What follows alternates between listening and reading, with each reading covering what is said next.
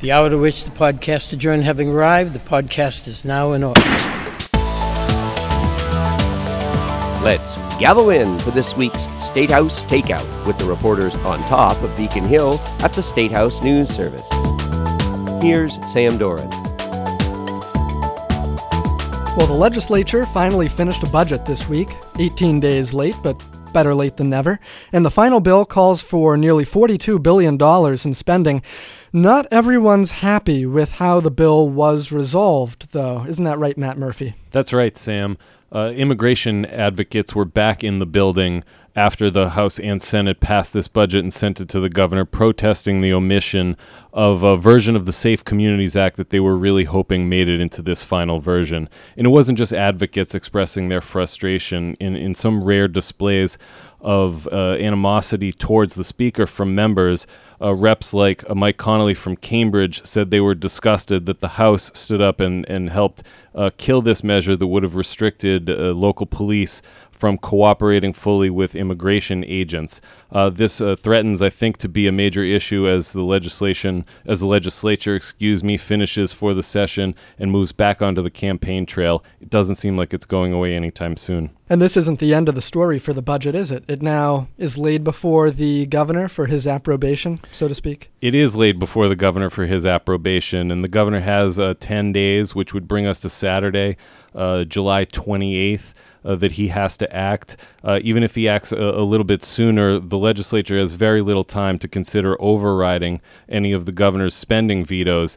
And there's a potential for some significant spending vetoes there.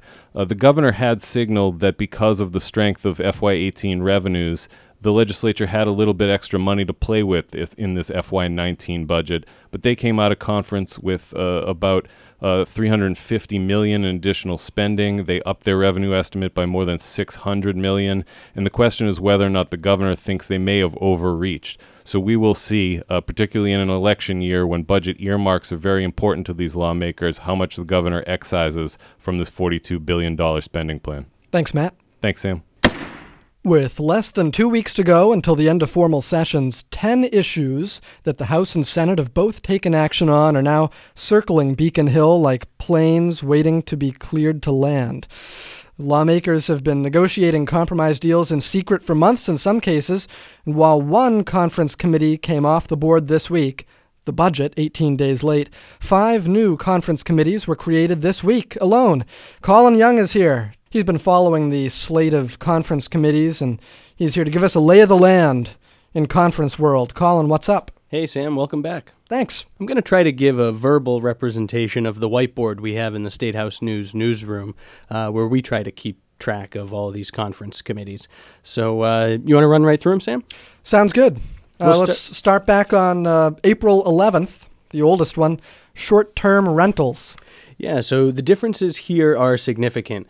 The House imposed three different tax rates for short short term rentals, depending on the number of units an owner rents, and the Senate opted instead to simply extend the existing 5.7% lodging tax to rentals offered through platforms like Airbnb. And the Senate leaves regulation up to municipalities.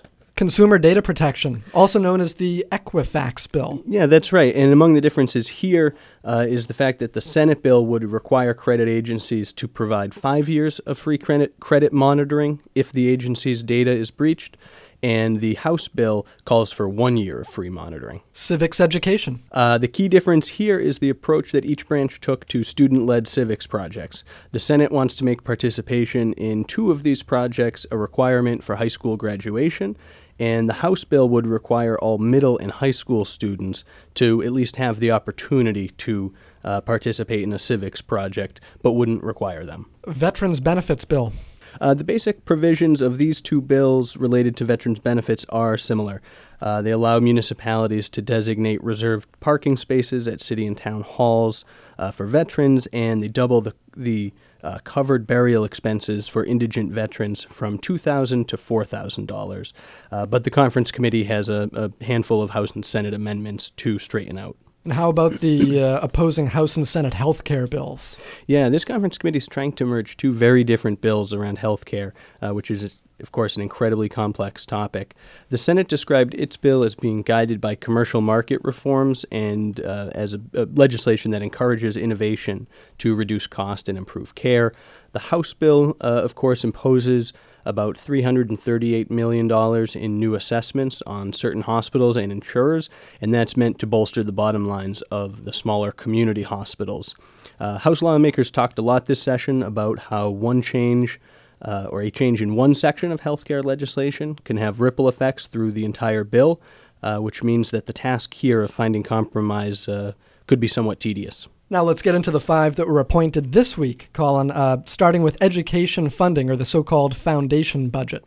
Yeah, this uh, conference committee is trying to rectify the different approaches to reworking the funding formula that a 2015 report found underestimates the cost of education by a billion dollars a year. Uh, the House bill would provide about 500 million to school districts over five years uh, to help cover special education and health benefit costs. And the Senate bill calls for uh, state officials to annually determine an implement- implementation schedule for all four of the Commission's focus areas. Automatic voter registration. Uh, on this one, lawmakers are settling differences between House and Senate bills that would automatically reg- register el- eligible citizens to vote when they interact with Mass Health and the RMV, unless they choose to opt out. Uh, this is one, it would be surprising if this one doesn't get done. And what are the differences with the environmental bond bill? Uh, here, the game is negotiating between the House and Senate earmarks. You know, who gets how much money and for what. Um, this is another one that would be surprising to see left on the cutting room floor at the end of the month. Sure. Uh, animal welfare, also known as the Paws 2 Act, Pause I two. think. Yeah. Yeah, the committee here is working uh, with with two very similar bills, both both of which, among other things, would outlaw the drowning of animals. Um, the House and Senate each adopted their own versions, so the job here is to turn the two bills into one. And we had the first meeting uh, yesterday of the uh, energy bill conferees. What's up there? Yeah, this conference committee has its work cut out for it. Uh, with you know, it it will ultimately have just two weeks to do that work. Uh, the Senate passed an omnibus energy bill to promote green energy, and the House sent back four different proposals to spur renewable energy purchases, promote electricity storage, and enhance energy efficiency. So, as of this taping, we've got 11 days until the end of formal sessions. It's a lot to bite off here. 11 days, 10 conference reports. Here we go. All right. Thanks, Colin. Thanks, Sam. The Senate on Thursday passed its version of a bill to curb overdoses and treat people addicted to opioids, but not before excising a controversial provision. Andy Metzger, you covered this this week. Tell us about supervised injection sites or harm reduction sites, as they're known in the bill. Uh, these would be sites where people who are addicted to heroin or fentanyl, for instance, could go to use the illegal drugs in a somewhat safer setting with medical professionals on hand uh, in case they suffer an overdose. Uh, there would also be counselors there to refer people. It's hard to get too specific about what these would look like because they are not legal in Massachusetts. They don't exist in Massachusetts, and they won't for the foreseeable future. Um, the Senate decided instead of legalizing these things, they would um, they would try to study the issue, um, learn more about it. There are some of these around the world, and um, I guess this is one of those things they're kicking off to a future session to potentially deal with. Sounds like that'll make it easier for the House and Senate to reconcile their two versions of Governor Baker's opioids bill. Uh, what are the reasons for and against legalizing these sorts of sites? Let's start with the reasons not to do it. Um, for one, U.S. Attorney Andrew Lelling said that people could be prosecuted under federal law if they are working at these sites. Um, they are illegal under federal law. Boston Mayor Marty Walsh opposes it. Uh, Governor Baker opposes it. Um, Governor Baker doesn't think that there's much um, evidence showing that they would save lives. Marty Walsh worries that people could be exposed to drug dealers who would know where all the people addicted to drugs are located. Um, so that's the opposition. People in favor of it, which includes uh, folks at the AIDS Action Committee, they say that this would reduce overdoses in public parks and bathrooms, which are happening um, all the time. Um, it would reduce discarded needles because supposedly a lot of the drug use would be happening within these sites, and it would cut down on the transmission of bloodborne diseases, which can be deadly, like HIV, because there would be clean needles available at these sites. So, if the study becomes law, some of these issues could be hashed out within that, and we might get a more definitive opinion on just what these sites would offer. All right. Thanks, Andy. Thank you, Sam. And Sam, I understand you're back from the British Isles, that being Ireland, Northern Ireland, and the Isle of Man. Uh, that's that's correct, Andy. Uh, although Ireland is not part of the UK, as uh, our president asserted during his visit last week. Right, an important uh, correction there. Um, but uh, you are audio visual reporter, um, and so you've become kind of a connoisseur of the customs of the legislature here as regards photographing and audio recording. And I, I take it you learned a little bit about those those rules um, abroad as Uh, well. right, particularly as a, a tourist, I'm wondering, uh, can I take photos uh, in, say, the Chamber of Tynwald on the Isle of Man, uh, which is the oldest continuous parliament in the world, matter of fact. And here, of course, the the prohibition on photos, while uh, loosely and inconsistently enforced, can be troublesome to tourists and reporters alike. W- w- what's the story over there at the Tynwald? well, at, at the Tynwald, um, I know you like to draw, Andy, and uh, you're a gifted sketch artist, may Well, I say. Um, and I know you've sketched some formal sessions from the floor of the House, for example. Guilty as charged.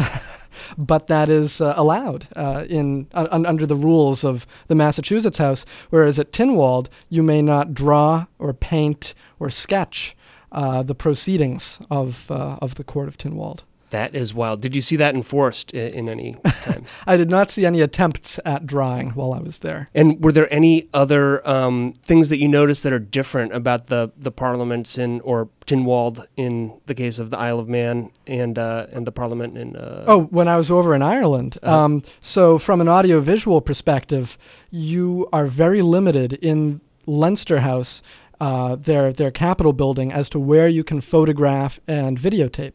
So you can't just have a press avail in the hallway, as we do every Monday outside the governor's, SP's, or speaker's offices. Uh, so you have to go either to an audiovisual room, or most folks have to hold their press conferences outside in the driveway on the plinth, which is a raised uh, raised stone area in the middle of the driveway.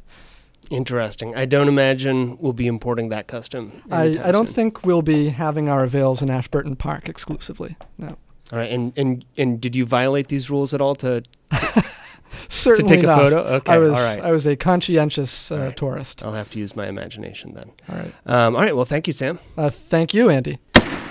State House Takeout is a production of the Statehouse News Service.